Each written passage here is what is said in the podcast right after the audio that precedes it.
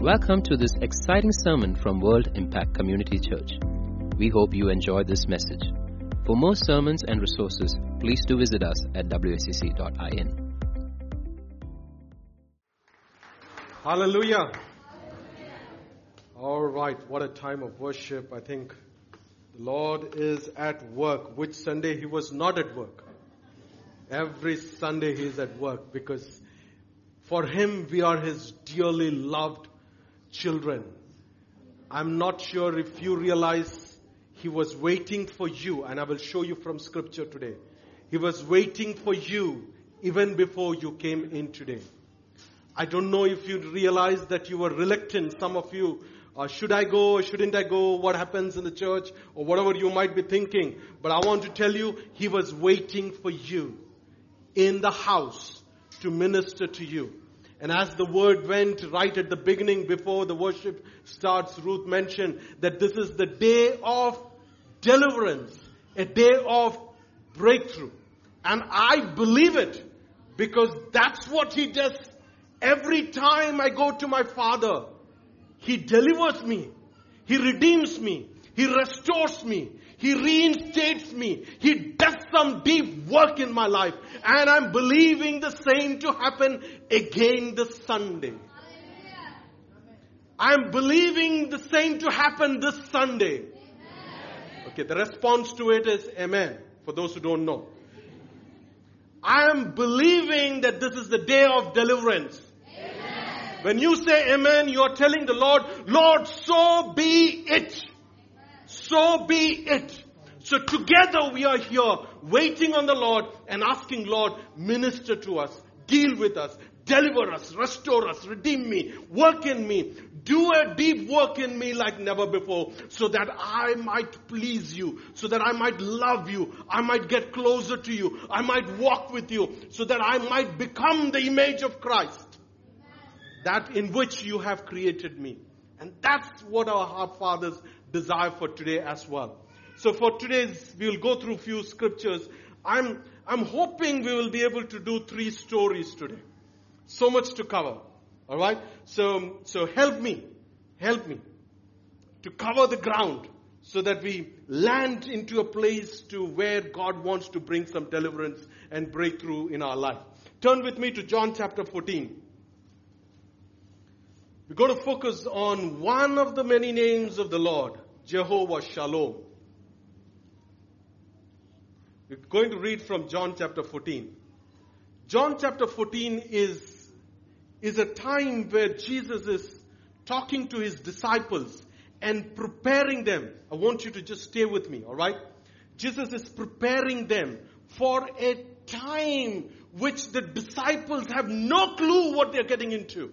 He's preparing them for a time of persecution. He's preparing them to a challenging time which they would have never anticipated, never experienced before. And so good of our Father that He prepares us before we get into something. And I believe this is a word for the season, preparing us for something which we cannot fathom. When we look around in this world, there is so much going on that sometimes we wonder what on earth is happening. Where is it all heading to? What is going to happen? Bound to have such thinking. But in the midst of it, Jesus is preparing his disciples. And so I'm believing he is here preparing us, his disciples. In John chapter 14, 1, he says, do not let your heart be troubled. They're not troubled at that time. He's preparing for a time and he's saying, do not let your heart be troubled for a time that is coming up. Do not let your heart be troubled. That's the word for some of you today. That's a word from Jesus today. He's asking his disciples, whatever may be the situations in this world, whatever might be going on across, some things that we don't understand, it's okay. Do not let your heart be troubled. He's talking to you. He's talking to you and he's saying, do not let your heart be troubled. Tell yourself, do not let your heart be troubled. Do not let your heart be troubled. And he says, believe in God, believe also in me. For a time that you're going into, Jesus is saying, do not let your heart be troubled. Continue to believe in God. Continue to believe in Jesus. Hold fast to what has been taught to you. Hold fast to the things of the heaven. Hold fast to the things of the kingdom. Do not let your hearts be troubled. I'm not here to scare you. No, that's not the intent of Jesus. The intent is to prepare you for whatever seasons that you're getting into. Do not let your heart be troubled. Trust in God and trust in Jesus. He starts the chapter with that verse. And then towards the end in verse 27, he says, Peace I live with you. My peace I give you. It is not the way the world gives. Clear distinction. It's not the way the world gives. So do not let your heart be troubled and let it not be fearful. This morning, the Lord is offering us His peace.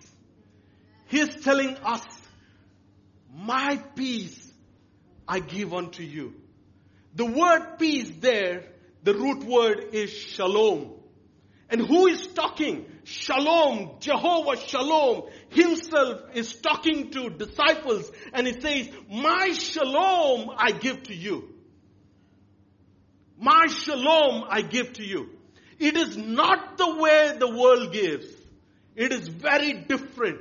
There will be many in this world who will come up and say, I will bring peace. We will bring peace. We are the peace negotiators and so on and so forth. But that's worldly peace.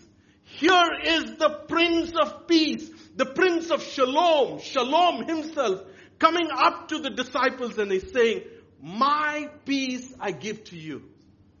If somebody comes and says, I give you my iPhone, what will you do?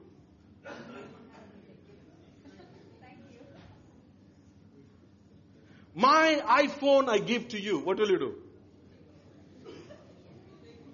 No, no. Thank you so much. What would you do? Be honest. You'll grab it? Seriously? You'll grab it? Hello? No? Some are saying yes, some are saying yes. He's talking about which version it is. Huh? 14 Pro, brother. Or 15. 15 has come? I don't know. Passcode. okay, my iPhone I give to you with the passcodes. you see, when somebody is offering something to you, what do you do? You buy it or what? When somebody is offering you something, do you buy it? Do you earn for it? I, I want a response. Do you earn for it? Do you do something to get that? Do you roll on the ground to get that? Do you have to walk a mountain to get that? No. Do you have to fast 21 days to get that? No. He's saying, I give you my shalom. My shalom I give you. Who is saying? Shalom himself is telling to his disciples, my shalom I give to you. What must the disciples do? What must the disciples do? Just. What must the disciples do?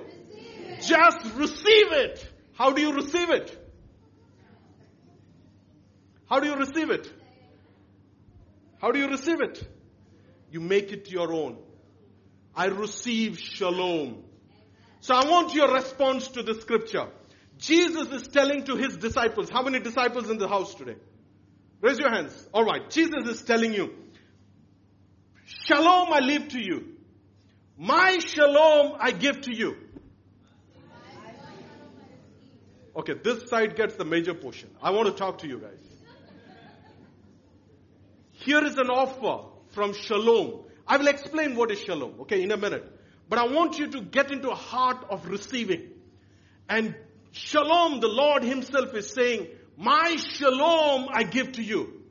I leave my Shalom with you. What's your response?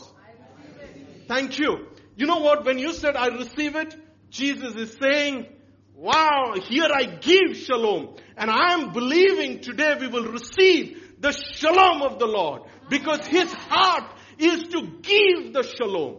So some of you might be wondering, what is the shalom? Shalom is not just peace. You know, we always have, I mean, at least most of us have come into some stage in our life where we say, oh, I wish I get some peace in life. Yes?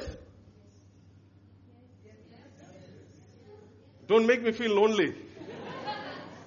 Yeah? We all have said, you know, I need some peace. And when you need some peace, what do you do? When you need some peace, what do you do? Sorry? Try to be alone. Go to a lonely place, just be alone. Go to, you know, usually the riverside or a beach, peaceful side, or go for a vacation and just be on that bench all alone. Yeah? We do that. Do you realize after doing that, you still need peace? I have gone to vacations and I've still come back and said, I think I need a real vacation now. because the vacation was really, really hard work. Some of you are acting as if we have peace. have you, have you ever come to a place where you felt I need peace? Yeah? If not, please get married. if that's not enough, have children. If that's not enough, stay with your in-laws.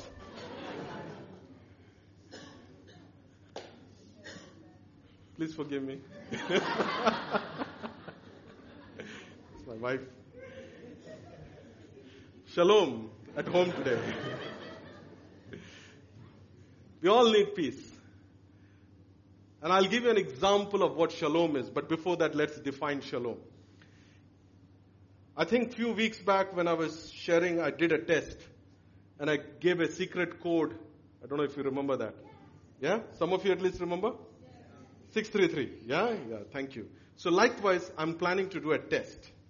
The test is define shalom. Usually define shalom, you know, in, in, in the worldly terms is a one mark question, but in a heavenly exam, it is a essay type question because the word shalom is a big word. It's like a diamond. Alright? Every side of it is got a meaning. Alright? And by the time you, you cover all the sides, you feel like, oh, there is so much, so much, so much depth to this word, shalom. But we use it in a simple word saying it's peace. It is definitely more than peace. It's definitely more than peace. Alright? I'll just read some of those key words as to what, what are the different sides of the diamond of that word shalom? What are the different dimensions, different sides, different facade of this word uh, shalom? right? And I'll ask you that. Okay. Shalom means well-being. Well-being in your mind. That means there is a clarity in thinking. There is, there is peace in mind. There is free from anxiety, free from fear, free from uh, some of the emotions that we go through in the mind, in the spirit. It's a well-being of your body. You, you're happy with your body.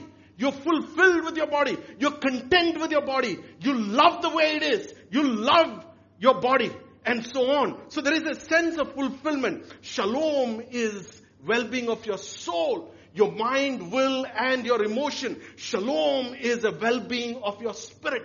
It is not just well-being, it's complete. That means everything that is required is in it. In, in the word shalom. It's complete. It's like a, if you take a spear, there is no, nothing broken. It's, it's full. It's, it's complete. It's wholesome. It is, it is a sense of feeling safe. Especially in a generation like this, you know, just to feel secure. Shalom includes security. Shalom includes safety. Shalom includes completeness. Shalom includes wholesomeness. Shalom includes welfare. When I say welfare, it is about what you do. How do you engage with people? How do you engage with God? How do you engage with your environment? So it's, it's got even more facades to it than what I have listed. It's a sense of identity. And you're feeling good about your identity. It's a sense of purpose. There is a meaning. There is a meaning for your everyday. There is a meaning for your life. There is a meaning for what you do. There is a sense of inner peace. There is a sense of fulfillment. It is a it is a healthy relation with God. It's a healthy relation with yourself, healthy relation with your environment, with your people. It's, it's complete. There is a mutual respect. It's, it's got a purpose. It's in harmony. It's creative and, and, and even more, which I don't know. I just listed few. If you get an exam question, what is shalom, and you have to describe all this, what would you do? Choose the following, or sorry, uh, you know, write an essay, multiple choice. I'm, I'm going to make it easy for you. Is that okay? Is that okay? Shall we try it out? Put all these words into a grinder. Grind it. What do you get out of it? I should not have asked you. what do you get, it, get out of it? I don't know who defined it, but I thought the definition was very easy, simple to remember. The one that comes out of it is nothing missing, nothing broken. It's complete. So when Jesus says, my shalom I give to you, He's saying nothing missing in your life, nothing broken in your life. Woo! Nothing missing in your life, nothing broken in your life. That's what he means. Everything that is required, there is wholesomeness, there is complete. Nothing missing, nothing broken. I wanted to dig in to find out where in Bible is this experience because I feel every day seems to be something missing, something broken. And then the Lord took me to Jesus in the boat. You remember that incident? When the disciples were feeling everything broken, everything missing, when there was storm all around, when there was fear, they were anxious, they were troubled, the boat was moving all over the place, Jesus was in the state of shalom. What was Jesus doing? He was sleeping. For him, nothing was missing, nothing broken. It's an absolute state of rest. And I'm believing when Jesus is saying, my shalom I give to you. He wants to give you this shalom in spite of all that is happening across. We will sleep peacefully. We will be in the deck of the boat and we will say shalom and we will sleep peacefully. All those who are struggling for peace, are struggling for sleep, I want you to know, receive shalom. Because Jesus is saying, my shalom I give to you. My shalom I give to you and therefore we will be in a state of peace. He's not saying my peace I give to the world. He's saying my peace I give to you.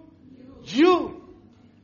Because when it's in the world there will be many troubles. But in the midst of the trouble, we will be in the state of we will be in the state of shalom. And that's God's heart for us. Nothing missing, nothing broken. When Jesus went, one of his first miracle, when he went into the a wedding, what was missing? Wine. When the shalom was there, what happens? Nothing missing, nothing broken. Peter tried fishing the whole night, nothing happened. Fish were missing. He was packing up his nets. Jesus told, put it on the other side and you've got a catch. There's nothing missing, nothing broken. The net also did not break, by the way. Nothing broken. You see that? That's what God's heart for us to receive this morning when He says, My shalom I give to you. And when we say, I receive your shalom, we are saying, Lord, nothing is missing in my life. Nothing is broken in my life because the God, the Prince of Shalom, is given me shalom in my life. You want to receive that? Amen. Amen. All right. So then we look at what is the first mention. Where is the first mention of shalom? So that takes us to Judges. So please, please turn with me to Judges chapter 6. We'll read, we'll read through some scriptures here. And I believe there is a word for somebody and for many of us through this reading of Judges chapter 6. Alright? So journey with me. We'll do two stories more, okay? Journey with me. So far you've been good. There is shalom. Nothing. I don't feel anything missing. Anything broken. Do you feel so? Yes. Do you feel shalom? Yes. Yes. Alright. So we go to Judges chapter 6. Now Judges is a, is a very rough book. Take time to read the book of Judges. Alright? There are about 12 judges in that. And uh, every one is quite rough. You know, it's quite violent. And there is a, there is a cycle in which they go through it. Uh, but there is a lot that I could connect with our present day world. I, you know, you would see a lot of correlation in that. Just to give you a context, book of Judges is after Moses, then comes Joshua. Joshua brings the people almost to the promised land, and then Joshua dies, and therefore there is now no one person to take them in.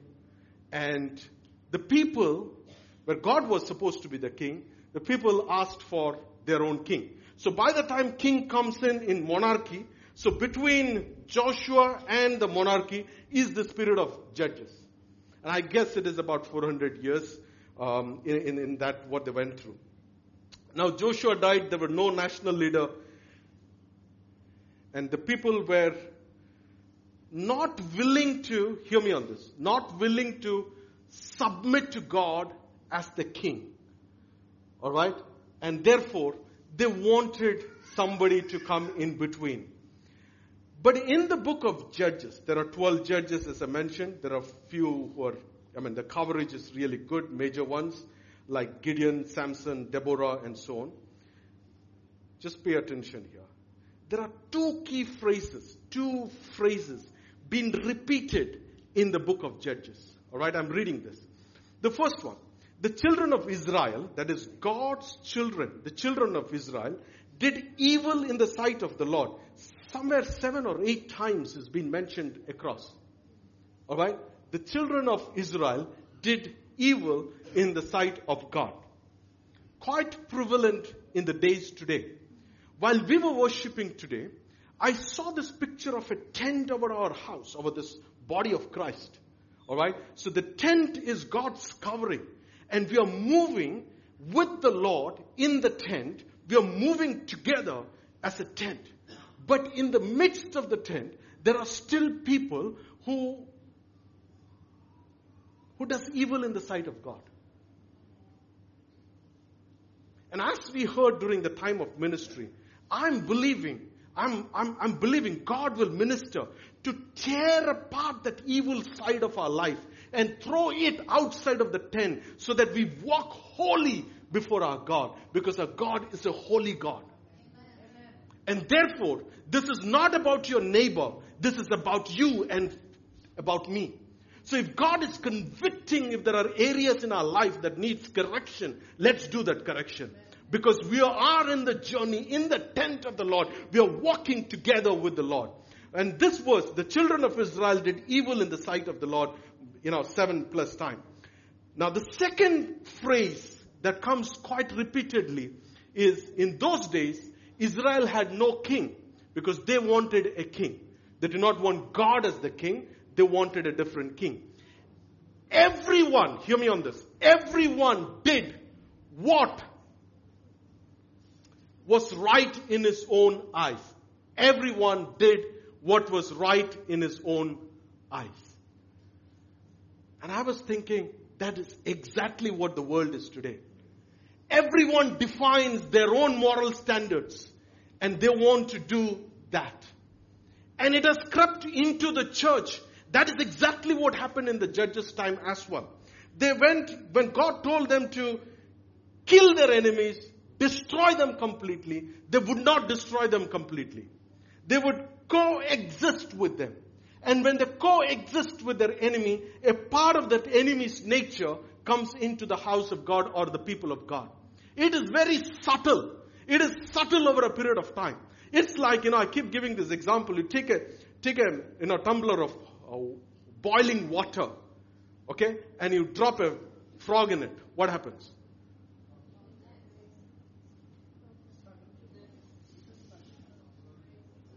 Okay, don't try this experiment. You drop a frog into it, it will jump out. Because that environment, it cannot adjust, alright? If it cannot uh, jump, it will die there, for sure. But you take a tumbler of cold water, put the frog into it, and slowly start heating it up. What happens? From cold, it becomes a little warm, and it will slowly like that warmness, and it feels good. It's getting a, you know, a, a good hot water spa, okay? And it's enjoying it. Slowly the temperature goes a little more higher. By the time it doesn't even realize that it is supposed to jump out of it. Once it is boiling, it is almost dead. That's exactly what happens when you coexist with the worldly pattern. That's why Bible says do not conform yourself to the patterns of this world. There is a clear distinction about the kingdom of God and the ways of the world. Now this ways of the world has got into the Israel camp. Alright? And so, um, so they were, they were, they marched around the Jericho wall, but they had sin with them. They went to the altar, but they had sin with them. They had hidden idols and there was idolatry amongst them. And therefore, that was an era where Israel did evil in the sight of the Lord and Israel had no king. Everyone did what was right in his own eyes. I felt that's exactly the same about the world today. But in midst of all this, the Lord comes to visit Gideon in chapter 6. Alright, and verse 12, chapter 6 verse 12. The angel of the Lord appeared to him and said to him, the Lord is with you, O valiant warrior.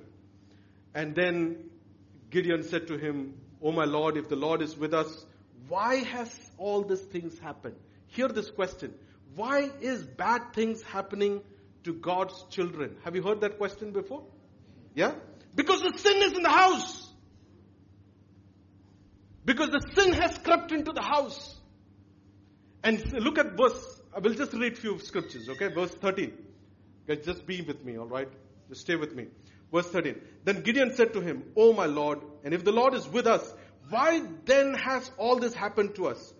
Where are all his miracles which our fathers told us about, saying, Did not the Lord bring us from Egypt? But now the Lord has abandoned us. He's questioning, Lord, now the Lord has abandoned us and given us into the hand of Midian. Do you not hear this today? Where is the Lord? Where are the miracles? Why has God abandoned us? It is still the same. Verse 14, very interesting. The Lord looked at him and said, Go in this your strength and deliver Israel from the hand of Midian. What was Gideon's question? What was Gideon's question? Why is bad things happening to your children? Where are the miracles? What did God answer? The Lord dodged the question. Did he answer that question? Hello? Did he answer that question? He dodged it.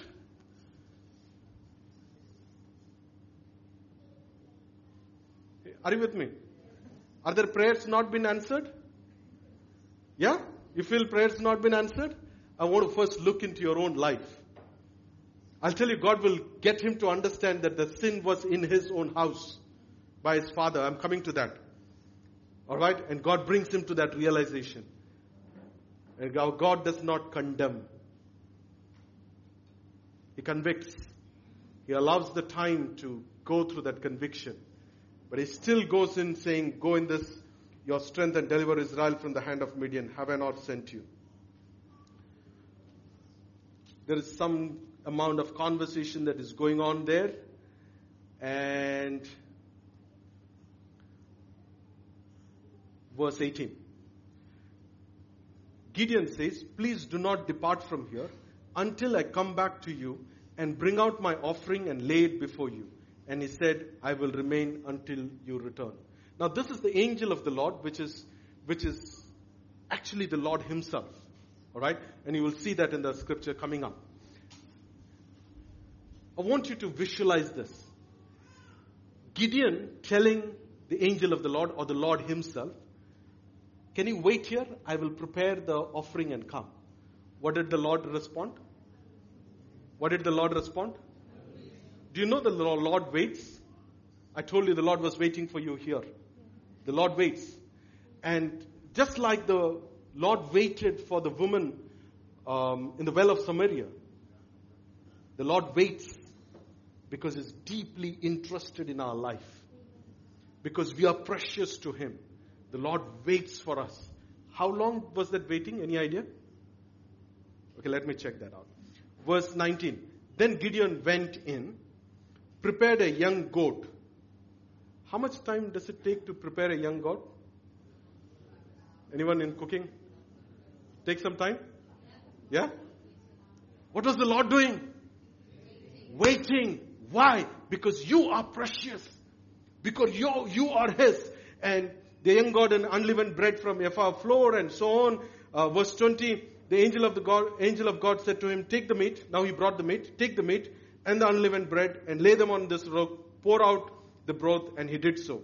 Verse 21, then the angel of the Lord, I want you to hear this, put out the end of the staff that was in his hand, touched the meat and the unleavened bread that was a offering of worship.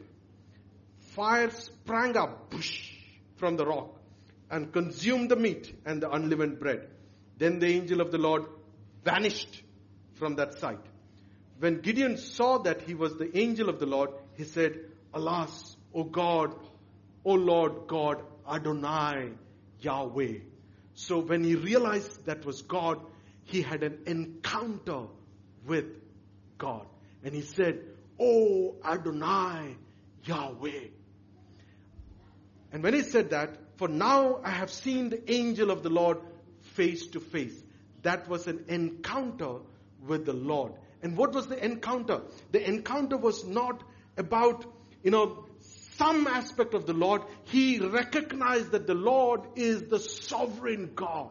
He's the Lord who is merciful, but He's a Lord of justice. He's the Lord who is kind, but He's also the Lord of wrath. He's the Lord who was and who is and who is to come. He is sovereign, all powerful Adonai. He's Yahweh. And when he recognized who the Lord was, that was an encounter. That was the moment when sins in your life starts coming up to your, your awareness and we repent for that sins so that there is reconciliation and shalom includes reconciliation with God. It is peace with God. And therefore, verse 23, the Lord said to him, Shalom to you. Do not fear. You shall not die. Verse 24, then Gideon built an altar that there to the Lord and named it, the Lord is peace or the Lord is shalom. To this day, it is still an offer of the, I don't know. Now, on the same night, uh, verse 25. Now, on the same night, the Lord said to him, Take your father's bull and a second bull, seven years old, and pull down the altar of Baal, which belongs to. Where was the sin happening? In his own house. The Lord did not condemn him. Lord took him to a process where he had an encounter with the Lord. When he encountered the Lord, he God exposed the sins in his life or in his household and he told, cut down the Asherah that is beside it and build an altar to the Lord with the same wood.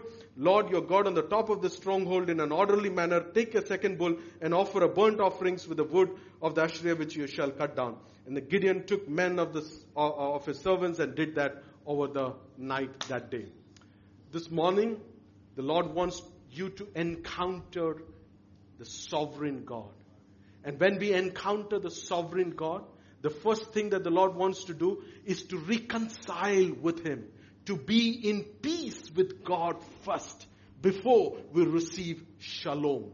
And as I speak to you, if there is any areas, any areas, any areas, any areas, anything small, anything big that has crept into the tent, the house of the Lord, I want you to rip that apart. That does not belong to the house of God. That does not belong to the child of God. Rip it, rip it, rip it. Throw it away. Get rid of everything that does not belong to God. Because that is your position when you reconcile with God. And when you reconcile with God, the peace, that shalom of God comes upon you. Do you remember the day when you received Christ? I'm sure that was the night where you slept most peacefully in your life. Am I right in saying that? Yes, at least most of us have that experience. And God wants you to sleep peacefully tonight. So get rid of anything that entangles your way and hold fast to what God has for you. So today, if God is reminding you of anything, get rid of it. Before we encounter God, our shalom, we encounter the sovereign God. We encounter who He is and get rid of these things from our life. If God is speaking to you, showing you some of these areas, I want to pray with you right now, eyes closed. Hallelujah. Hallelujah. Spirit of God, I just welcome you into this place. Lord, we want to first be reconciled with you and have peace with you. Just like Gideon encountered the sovereign God, the holy God, the most holy God. And his standards are very different from the world. I pray, Spirit of God, give us a fresh encounter this morning. A fresh encounter this morning.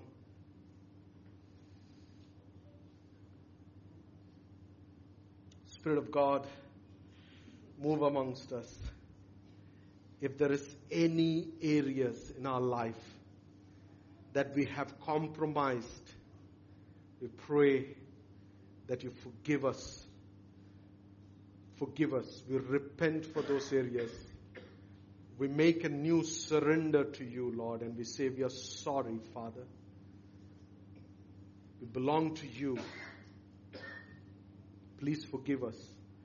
Cleanse us with the blood that Jesus shed on the cross of Calvary. Let that blood erase every darkness from our soul, every every iniquities, every transgressions be removed from our soul, that we may be holy and acceptable in your sight.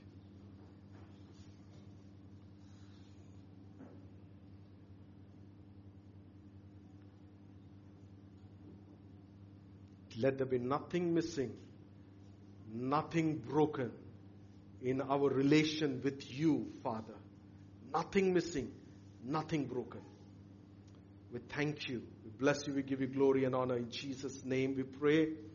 Amen. For all those who have asked for forgiveness, I want to tell you, the Lord says, you have been forgiven. You have been forgiven. If you ask for forgiveness for the same thing again, what does it mean?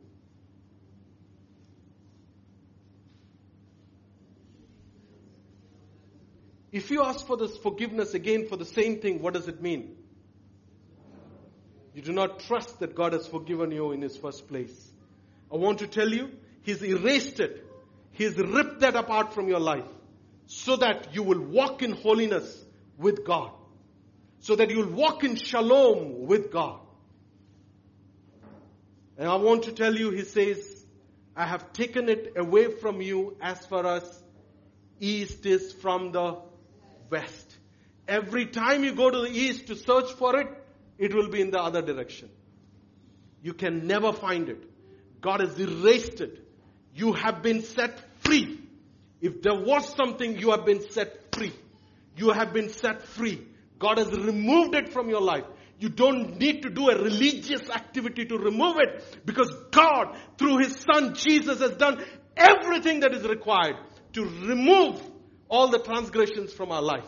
He's paid it all. He's done it. And He said it is complete. You don't need to do anything else. The moment you confess, the moment you said, Lord, I am sorry, I confess, I repent for this, it is done and dealt with. Do you want to shout a hallelujah for that? Anyone who is experiencing that freedom from God, I want you to shout a louder, hallelujah. You will never get this freedom anywhere else. That's the starting point of shalom. To have peace with God. To have peace with God. I want to explain a little more about this word shalom. See, shalom is used extensively in a Jewish culture as a greeting. Yeah, they greet each other, shalom. No harm in greeting. It is a good practice to do the greetings. Um, sometimes I wonder what is the meaning of hi. What is the meaning of hi? Yeah, what's the meaning of it? If I say shalom, there is a lot more meaning to it. I'm saying let peace, prosperity, you know, the wholesomeness, completeness come upon you. And I'm invoking the name of God over your life. Ooh, that's big than just saying hi. You can tell hi to your enemies.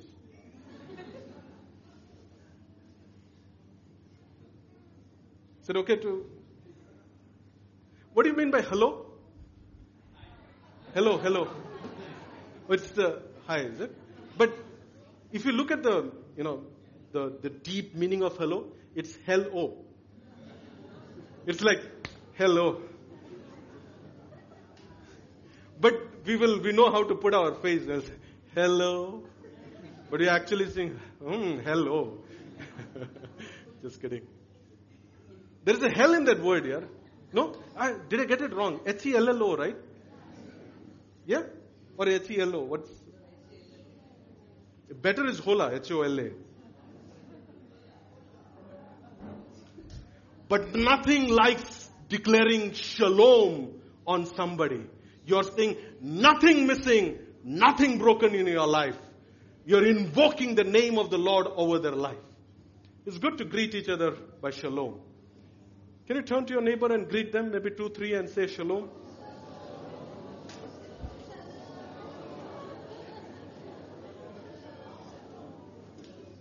Yeah, this is exactly what happens when we learn a new thing. You know, we are a little conscious, you know, we, we're a little shy, we, we smile and we say we don't mean what we said, but keep the practice on. Till one day, it should come to our lifestyle that in our spirit, in our spirit, we are faithing for shalom on somebody's life. It is no more a casual greeting. It is every time you meet somebody, you're prophesying on their life and you're saying, nothing missing, nothing broken, because the Lord of Shalom is upon your life. You see that? We will get into that practice. Every time we do that, we are invoking the name of the Lord, Shalom, at that place. It's a good practice to call your children and lay your hands and say, Shalom over their life. Because you're pronouncing nothing missing in their life, nothing broken in your life. It's a good practice to pray every morning, look at all that you're going to do, and you say, Shalom over my work, Shalom in my travel, Shalom in the people that I'm interacting with, Shalom, nothing missing, nothing broken in their life. Because that's God's plan for you. And that's why God says, Jesus said to his disciple, My shalom I give to you. And who is saying? The Prince of Shalom himself is saying, He himself is Shalom. And he's saying, My Shalom I give to you. When Jesus, after John chapter 14, when he was buried, raised again, comes back to his disciples. Now disciples have gone through that phase of, you know, you know, somebody in hiding, somebody goes away and then goes to the tomb, no, nothing to be found there. They're all confused, they're all disturbed, you know, and, and that's when Jesus comes to them. And the first thing he tells them is, Shalom. Because there is nothing missing. I'm here.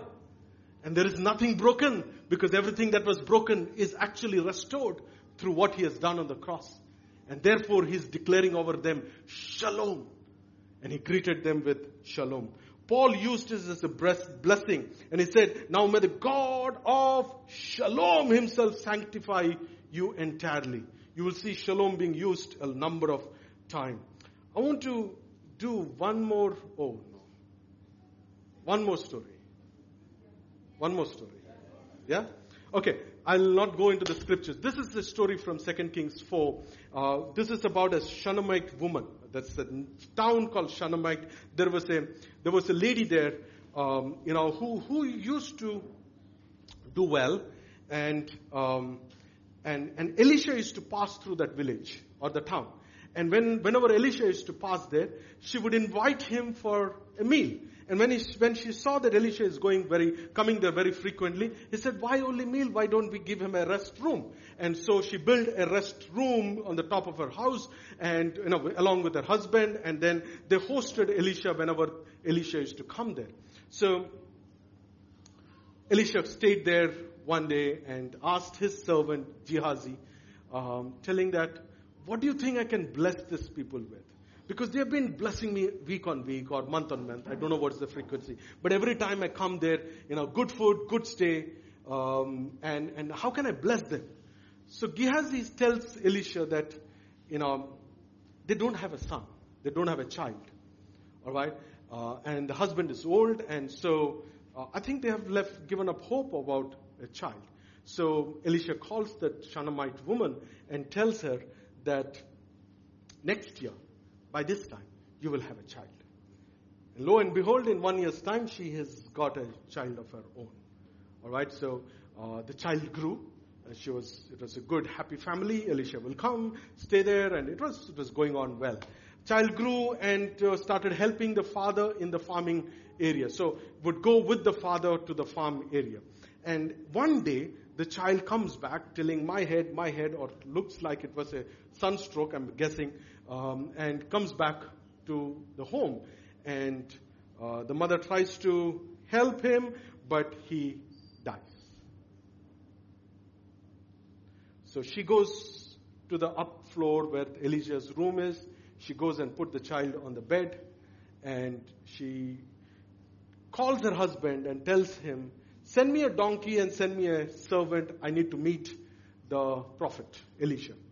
So the husband asks, Today is not a you know Shabbat, not a full moon day. Why are you going? Um, for which she responds something. That's something which I will read. Um, Second Kings chapter.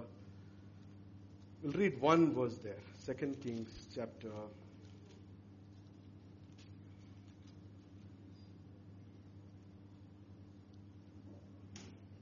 23. Second Kings chapter 4, verse 23.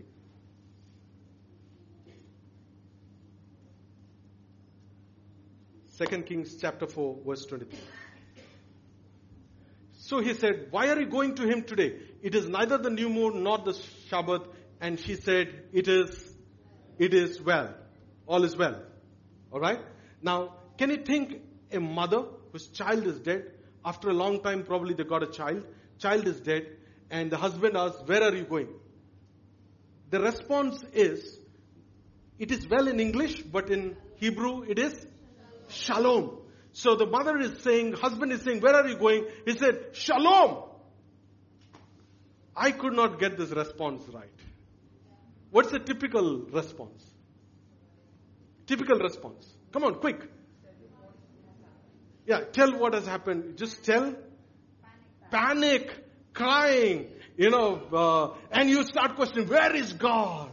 What have you done? I never asked for this child at all. You gave me this child. You took it away. What is this happening? Oh, you know, all that stuff. You know, typical, yeah, drama.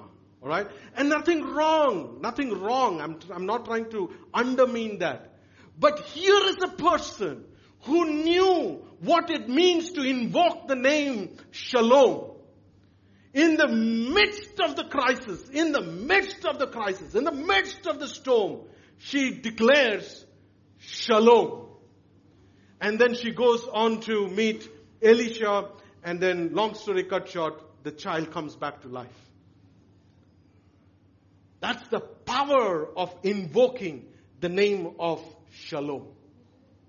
Now I use this word invoking number of times because it's in Numbers. If you can go turn, we'll just do one more scripture. Numbers chapter 6 verse 24 to 26. With this we'll close. Numbers chapter 6 verse 22 to 27. We'll do with 22.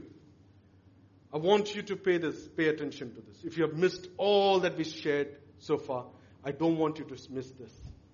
This could make a lot of difference, bring that deliverance. Okay, verse 22. Then the Lord spoke to Moses. Now, Lord is telling Moses, saying, Speak to Aaron and to his sons, saying, Thus you shall bless the sons of Israel, and you shall say to them this. It's like, you know, I did this in the morning service. It's like, um, you know, if there is a statement of purpose that you have to put it in your application form, an admission application form. You know, statement of purpose is tricky. We, we don't know what to write because we are not used to writing. And they evaluate the statement of purpose. And they can reject your application by the statement of purpose. So I really want to know what should I write there. If you want to know what should I write in that application form, how will you know that?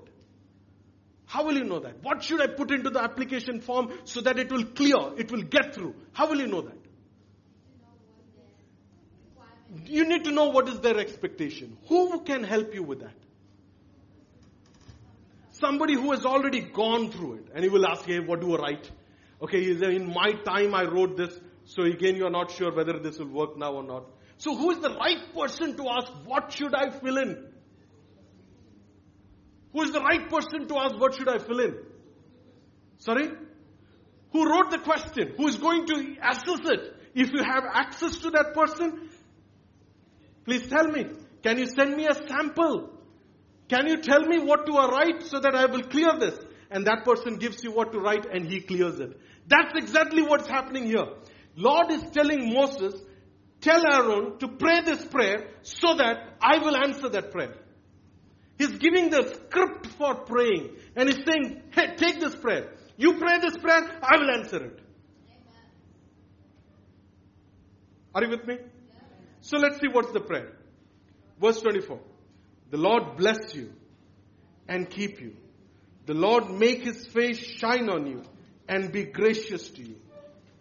The Lord lift up his countenance on you and give you and give you that's a part of the scripture of his of his prayer that is saying you pray this prayer I will bless you I will bless you with shalom Pray this prayer, pray this blessing on your people. I will bless you with shalom. And it says in the verse 26, the Lord lift up his countenance on you and give you shalom. Verse 27. So they shall put my name. My translation says, so they shall invoke my name. What name? What name? Yahweh Shalom. He's asking us to invoke the name Yahweh Shalom. And every time you invoke His name, it's like invoking a law. You're invoking something more far superior to take over your situation. So this, they shall invoke my name on the sons of Israel. I then will bless him. Every eyes closed. Can you please stand up? We will pray. I believe the Lord is, is bringing shalom in areas which were broken, which were messed up. And he wants to write off those areas, write off those areas, and bring in shalom, nothing missing, nothing broken in your life. As we invoke the name of shalom, the Lord says, I will bless them. I will be their shalom. That's what he did for Shunammite woman. And that's what he wants to do it today. Shalom I live to you. My shalom I give to you. It is not the way the world gives to you. So do not let your hearts be troubled.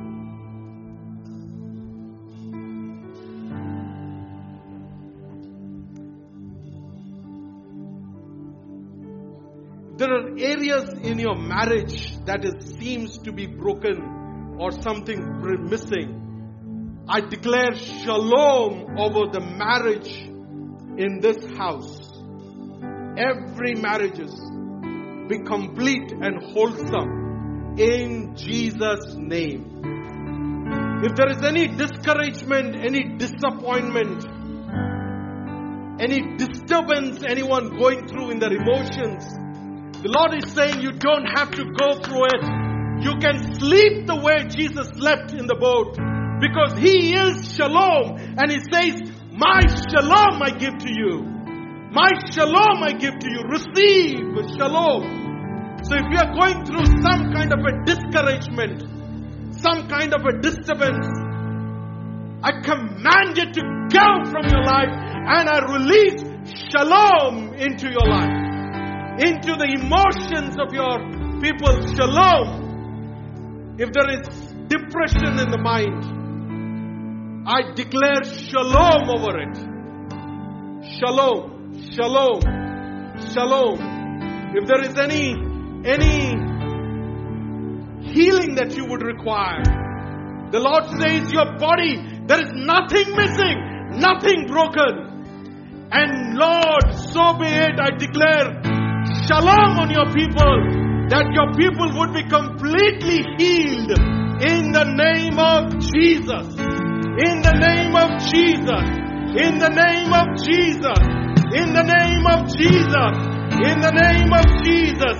Every financial issues, financial areas, I proclaim and invoke the name of Shalom and let there be prosperity. Let there be peace. Let there be Shalom in your work area. If you're struggling with your work and your business, I want you to declare Shalom. You declare because you are priestly. You declare Shalom at my study, Shalom in my work, Shalom in the areas of my business, Shalom, nothing missing, nothing broken. Hallelujah! Hallelujah! Hallelujah! Hallelujah! Rohakebezoro. Rose kelendere roche kemeneno rilacrandre. Rose makezere rendere rose beroro rose bere. O rekelere maramandre zere kleriandra. Receive shalom in Jesus' name. Completeness, completeness, wholesomeness. Hallelujah. Hallelujah. Hallelujah. Hallelujah. Hallelujah. Hallelujah.